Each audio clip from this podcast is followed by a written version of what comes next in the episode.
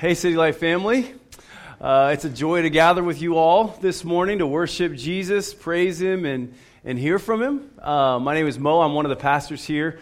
Um, for the last couple weeks, we've been walking through what we call our core team series, so our core values. Uh, we've been talking about our distinctions as a family. And so uh, we started out two weeks ago with down, which is Jesus came down uh, to make a relationship with us. So it's the gospel. And, and what we found is, is that that is what connects us to God. And that's good news for us, right? That Jesus came down, died for our sins, and rose from the grave so that we can have new life. And then uh, last week, Austin just did a fantastic job of, of showing us one of the three responses uh, to that gospel, and that's up. It's formation. And, and, simply put, it's, it's how God, the process by which God makes us more like Jesus. He transforms our heart into the likeness of his son. And so today, uh, we're going to talk about in. Uh, in is family. So you're going to hear this a lot around here. We're going we're to talk about that at City Light, that we are a a family. But here's the tension.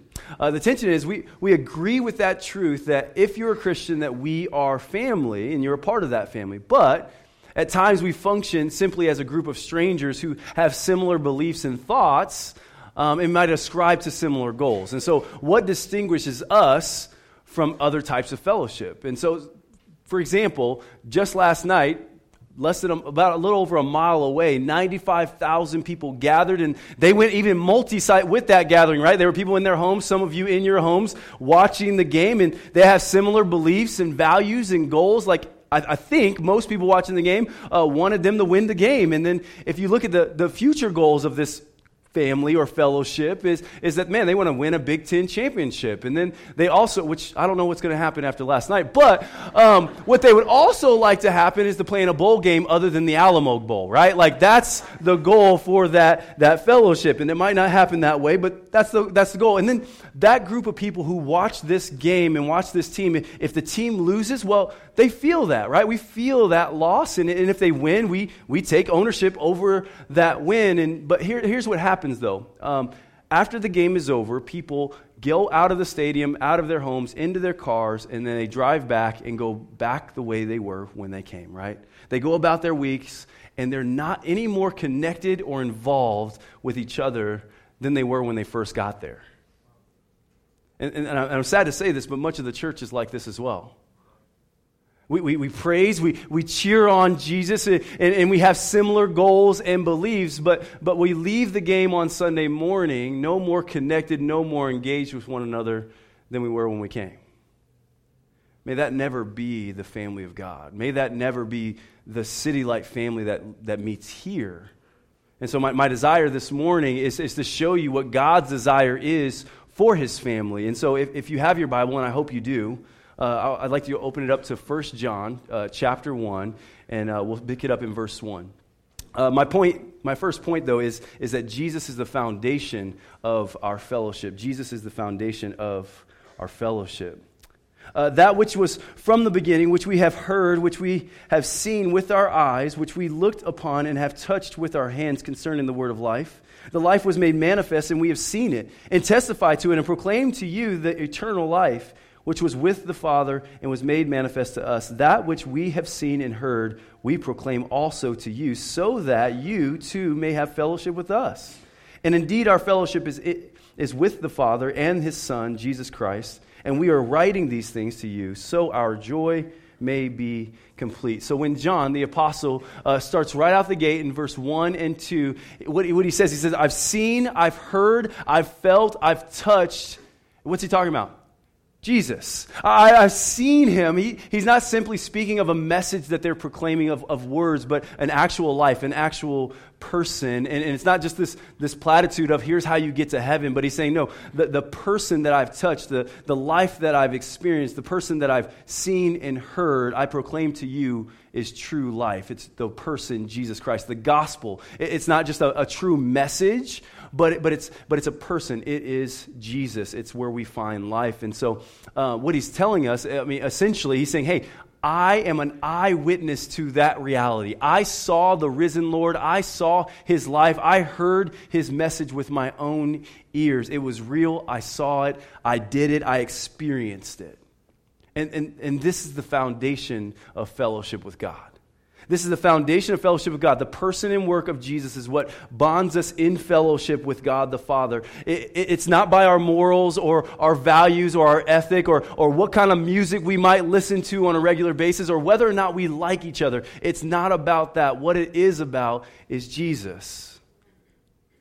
Now, presumably, John is writing this book to a church, right? And, and so you have to ask the question why would he why would he write this part to a church? Like why does he have to explain the gospel one more time and remind them of the gospel? Well simply put we forget right?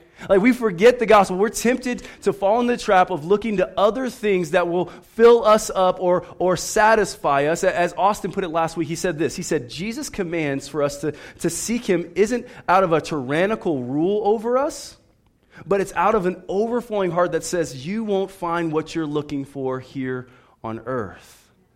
The life that we're given in fellowship with the Father starts and ends and finds its meaning in Jesus. You want something deeper than Jesus? Well, let me paint a picture for you. God of the universe, creator of all things, he says, and the universe goes into existence, right? Then he forms the earth and then he adds things to it. So he adds the water, the, the sun, the, the, the, the, the uh, animals, the plants, and all of that. And then he creates humanity he makes a man, right? And, and what the Bible would tell us is that Jesus was there. In fact, he wasn't just there, he was a part of the process of forming and shaping all of that. So he's looking on it, and, and God creates the apex of humanity. And God had the audacity in chapter 2 of Genesis to say, it's not good for man to be alone. And so he creates a woman, he creates Eve, and, and they live together in this perfect fellowship with God. But here's what happened those two people sinned. They sinned against the God who loved them. The, the apex of crea- creation sinned. And our text in verse 2 says that Jesus was there too. He was at that moment our, when our original parents made the relationship with God, fellowship with God, impossible by human means. The door of Eden, the presence of God was shut off from us because they had broken God's heart and his law by choosing themselves over him. And yet Jesus was there. Jesus was there and he still chose to say, you know what? I'm going to come after you. And, and I'm not going to come after you to do battle on you, but to do battle for you. And that's what Jesus did. He, he, he lived a perfect life that you and I, nor Adam and Eve could ever live, and said, I'm going to give that away. And he defeated sin, death on the cross, and restored that fellowship with God that was ruined by Adam and Eve. That's the Jesus that we're talking about. That's the one that, that he's talking about, that I felt him, I touched him, I heard him. What a beautiful grace that we get to behold. And, and may we never forget the reality of that. It's true, it's real. He's all satisfying, He's all consuming. He is the fulfillment of all of our inner and external desires that we might have. He fulfills us, He sustains us, He is the longing of our soul. He, he meets that. You don't move past fellowship that's like that. You don't move past a relationship that's like that. We, we sometimes forget it, and we might even be tempted to, to grow bored with the gospel and, and bored with its reality and start to belittle that message. But man, may it never be. Let's keep fighting for that message in our hearts. May we fight for the Jesus to be more and more beautiful in us than he was yesterday. Verse 3 and 4 says this so that you too may have fellowship with us. And indeed, our fellowship is with the Father and with his Son, Jesus Christ. So let me give definition to that word fellowship. I've said it a few times now. It's the act of sharing in the activities or privileges of an intimate association or group. It's an intimate communion. Jesus didn't just die so that we can be forgiven for our sins, but he actually made a way for us to have fellowship, intimate community with one another as the family, as the family of God and that's what I mean by in. It's not just some group of people getting together and acknowledge some of the same things. No, it's, it's an intimate family that would commune with one another. You see it? You see, Jesus not only is the foundation of our fellowship with God the Father, but He's also uh, the, the foundation for our relationship here with each other. We were never meant to just associate with one another or believe some of the same things, but we were meant to be a family. John, in this particular epistle, he, he often refers to God as Father and us, people who follow Jesus as brothers and sisters. And, and I don't think that's an accident, and I, and, I, and I think it carries a really deep implication for us. In, in Matthew 6, when Jesus is teaching his disciples to pray by praying, what's the first thing he says? Our Father. Isn't that beautiful? Isn't that amazing that we, when we pray, we get to call God Father, that He gets to be our daddy God. And, and the implication of that lived out, we have to ask the question if He is my Father and that's how I see Him, how does He see me? Well, let me tell you, I'm a dad, so I know a glimpse of that. So I have four kids, they're wonderful, right? And, and when I, in some weeks, there's some days and some times when I'm not bogged down by the day to day runnings of the life. I'm not looking at the next thing to do, and I look at my kids and I say, wow, they're beautiful. I love them. They're so precious to me. I admire them. I, I admonish myself in them. Just, just looking at them, they're special to me. Yes, they disobey and they do things that I don't agree with. However, that doesn't change the, the way I feel about them. It'll never change that. And guess what? Even greater so, that's how the Father looks at you. That's how he's enamored with you. So when we say that God is our Father, that's how he looks at us. So if that's true, if he, if he looks at us in that way, then how should we look at our siblings? How ought that look because of that as an implication? Well, 1 John 3:16 actually looks very similar to John 3:16. So John 3:16 says, "God so loved the world that he sent his son to die, right? As a gift." Well, 1 John 3:16 also says that he sent his son, but but he adds something to it at the end of that. Here's what he says. He says, "By this we know love, that he, Jesus, laid down his life for us, and we ought to lay down our lives for the brothers." We ought to lay down our lives for who? The brothers, right? If you look at that word brothers, it actually simply means siblings. So that's how we're interconnected. We have our daddy God and we have each other, our brothers and sisters. Listen, I don't think that we always see our family in Christ as just as valid as our biological family. We've been adopted in God's family. We have deep, intimate connectedness with each other because of the blood of Jesus. We've partaken in the grace of God. And so I don't care if you, if you just came to know Jesus first thing this morning or you've been walking with God for the last decades, you're my brother or you're my sister. We are actually family. It's real. And I think that's God's desire here. I think his desire is, is, that the more we experience Jesus, the more we understand our relationship and our fellowship with God, the more we start to experience and, and, and, and experience that deep, intimate relationship with one another. The more we see how valid, how real that is, that we are a family. Now, some of us in the room might say, but, but they're not blood. My family's connected by a bloodline, Need I remind you that God's family is also connected by a bloodline? It's the blood of Jesus.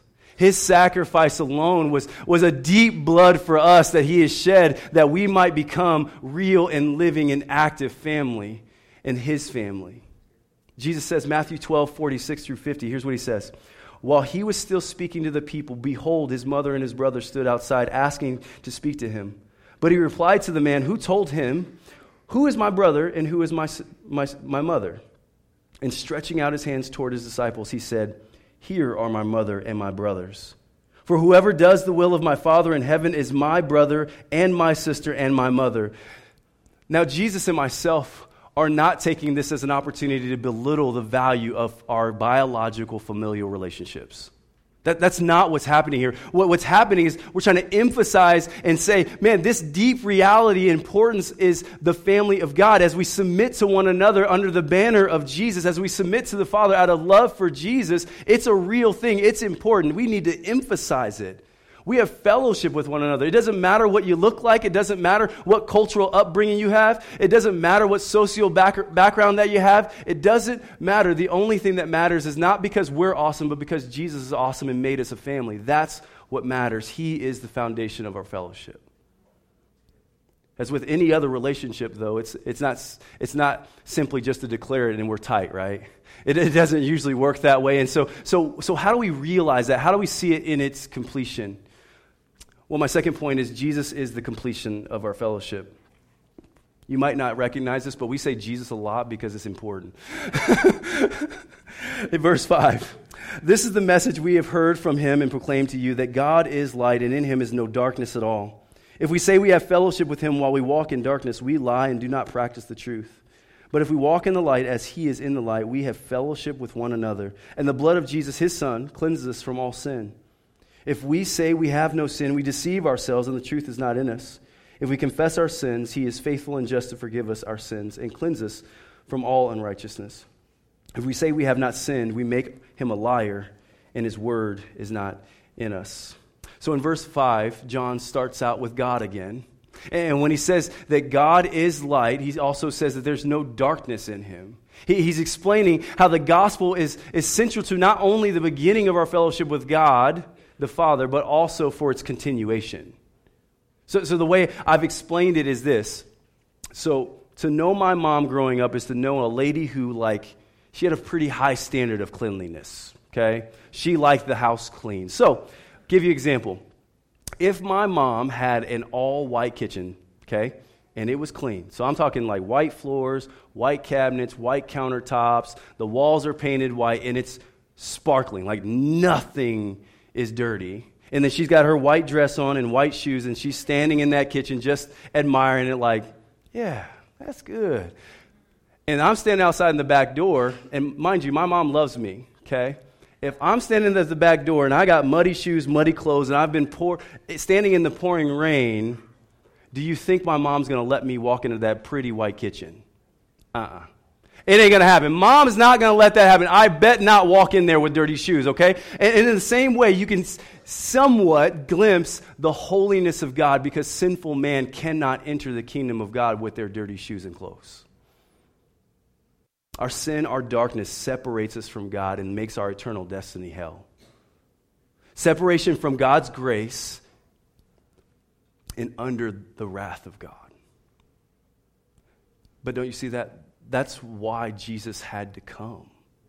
He had to come because though we have our dirty clothes on, he comes in and says, Let me take your dirty clothes and have my clean white ones, and now you can walk in. That's what the need of Jesus is. But we still have this problem, right? Like when we think about it, though, if we still have this issue of our own sin, like we still have that with us. We talked a little bit about it last week. And here's what Ravi Zacharias, a pastor and theologian, says about that. He says there's a purpose to life, and sin is the violation of that purpose. What is life's purpose? Well, the Bible makes it clear that the ultimate purpose of God for us is communion, close relationship with the Father no union, not, not just submission or being absorbed into his being, but a communion with him. And, and, so when it comes to that, then, then how do we deal with that issue then? If we've been made clean by Jesus, how do we deal with the continuance of sin? And, and, and I think our passage outlines three ways that you can, or three ways that you don't deal with that in fellowship, and three ways that you do. Okay? And so I'm going to start with the first three, uh, the, the, ways we don't, the bad news first. Uh, so the, the first word I use is phony, and then deluded and blasphemer. And, and, honestly, these, these are the ways by which the world might manifest fellowship in a lot of ways. And so, first, the phony. Verse 6 says that we can't walk in darkness or sin and have fellowship with God. Now, for some of us who've been here for a while, you know that's confusing, right? Because we say you're saved by grace through faith alone and only in Jesus, right? And yet this one is saying, but if you walk in darkness, you can't have fellowship with God. And so l- let me explain that real quick. So, what John is not saying is that all of a sudden God's cleansed you, and if you sin, you're done. You're out. That, that's not what he's saying here. What he is saying, though, is that if you are a follower of Jesus, something should be different.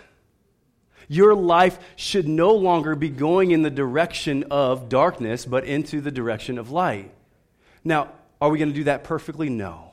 No. We have sinned, we will sin, and we will continue to do so. However, he's saying, man, is there light in your heart? Do you have an experience? Do you have a relationship with the Lord Jesus Christ? If that's true, then you're walking in the light. Not perfectly, because that's, that's what he's doing in you. But if you say, man, no, I'm, I'm going my way and that's it, and God doesn't matter. Well, that's, that's the darkness that he's referring to. And he's saying, man, he's saying that that doesn't work. He's saying if, you, if we say that we have fellowship with God and yet are continuing on in this way, well, then you probably don't have fellowship with God.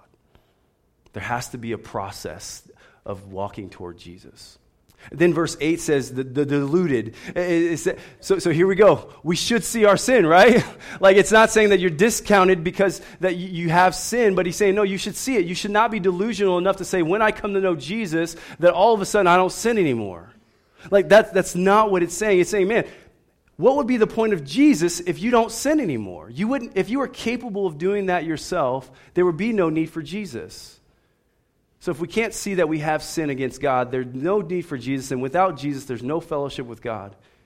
If you and I could be perfect, there would be no need for Jesus. And finally, the blasphemer, verse 10, it points out that the person would, that would deny that they've ever sinned at all. So, so not only would there be no need for Jesus, but they're also pointing to God and saying, You're a liar. Romans 3:23 says this and this is God's word. He says that all have sinned and fall short of the glory of God. That word all means everybody. Now, let me pause for a second. If you're a person in the room who's not a follower of Jesus, here's what I'm not saying. I'm not saying that, man, if you're a Christian, you're better than anyone who doesn't believe in Jesus. Because we're not, quite frankly. If you watch us in the way we behave sometimes, that's not the case. That's not, that's not what I'm saying. What I'm saying is that we all are better off if we have a relationship with Jesus. That we all need Jesus. We all need fellowship with God the Father through the Son, Jesus Christ, and with one another. That's the fellowship that I think you and I all desire. Now, the way our fellowship looks is different, though. And so it, we'll look at verse 7 with me. It says, But if we walk in the light as he is in the light, we have fellowship with one another. And the blood of Jesus, his son, cleanses us from all sin. Now, so the thing that binds us right there is the blood of Jesus Christ. As we walk in light, walk in the general trajectory of God in our life, he slowly and processes through cleansing us, right? So it's not just a, a behavior modification, all of a sudden I'm a good person. No, it's a heart transformation toward God. And, and we're not alone in this, is what he's pointing out, that we have fellowship with one another through this. You don't have to do the battle alone. 1 Corinthians 10:13 says, "No temptation has overtaken you that is not common to man." And so in that struggle, we have a bond in that he's provided a beautiful fellowship with one another to battle that sin. Verse 9 says, If we confess our sins, he is faithful and just to forgive us our sins. So he's already forgiven them, right? We know that he's faithful in that and to cleanse us from all unrighteousness. So, so when we confess our sin, we're confessing that we desperately need Jesus and, and that we're secure in that relationship with Him. That we know for certain that Jesus, if we confess our sins, He has already forgiven us. It's done, it's over with. Jesus paid it all. But, it, but sometimes what happens if we don't find a security in that relationship, then, then we start to leverage other relationships to appease God, to make God happy. We start to use people to try to fix them and make them better so that God might be happy with us. But, but if we have confidence in our relationship with God, our vertical relationship with God, horizontally, we stop looking at people as projects and just people that we can love and care for as our family. There's just a different view. There's a purity to that fellowship. Okay, so all of that sounds great, right? But, but seriously, though, it's, it's not easy, right? Uh, let me confess. I hesitate to confess my sin to other people. That's hard to do. In, in my mind, the first thing that goes to the head is like, I don't know you that well, bro. And you don't know me that well. So why would I give my heart to you?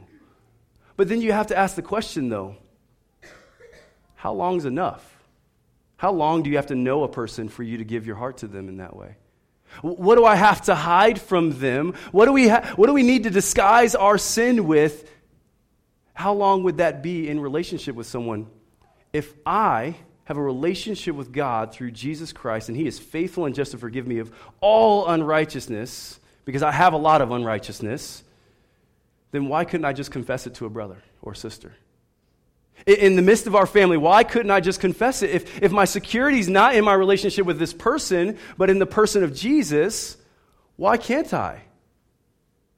Jesus, as Savior and God, makes us a family and creates, sustains, and produces true and real fellowship with one another. So why not just be open and honest with each other?